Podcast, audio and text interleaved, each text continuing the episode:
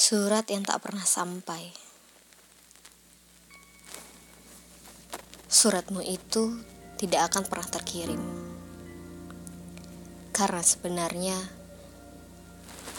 kamu hanya ingin berbicara kepada dirimu sendiri. Kamu ingin berdiskusi dengan angin, dengan wangi setiap malam, dengan nyamuk-nyamuk yang cari makan, dengan malam, dengan detik jam tentang dia.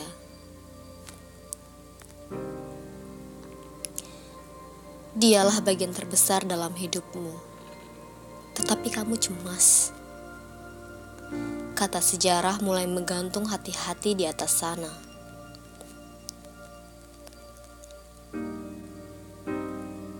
Lama bagi kamu untuk berani menoleh ke belakang. Menghitung berapa banyakkah pengalaman nyata yang kalian alami bersama.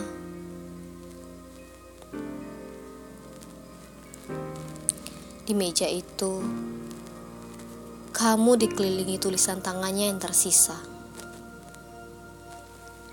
kamu baru sadar betapa tidak adilnya ini semua. Kenapa harus kamu yang kebagian tugas dokumentasi dan arsip sehingga cuma kamulah yang tersiksa? Jangan heran jika kamu menangis sejadi-jadinya. Dia yang tidak pernah menyimpan gambar rupamu pasti tidak tahu apa rasanya menatap lekat-lekat satu sosok.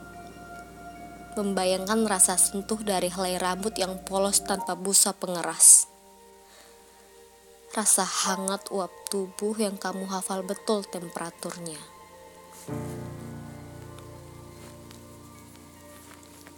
Dan kamu hanya bisa berbagi kesedihan itu, ketidakrelaan itu, kelemahan itu, dengan wangi bunga yang melangu, dengan nyamuk-nyamuk yang putus asa, dengan malam yang digusur pagi, dengan detik jam dinding yang gagu karena habis daya.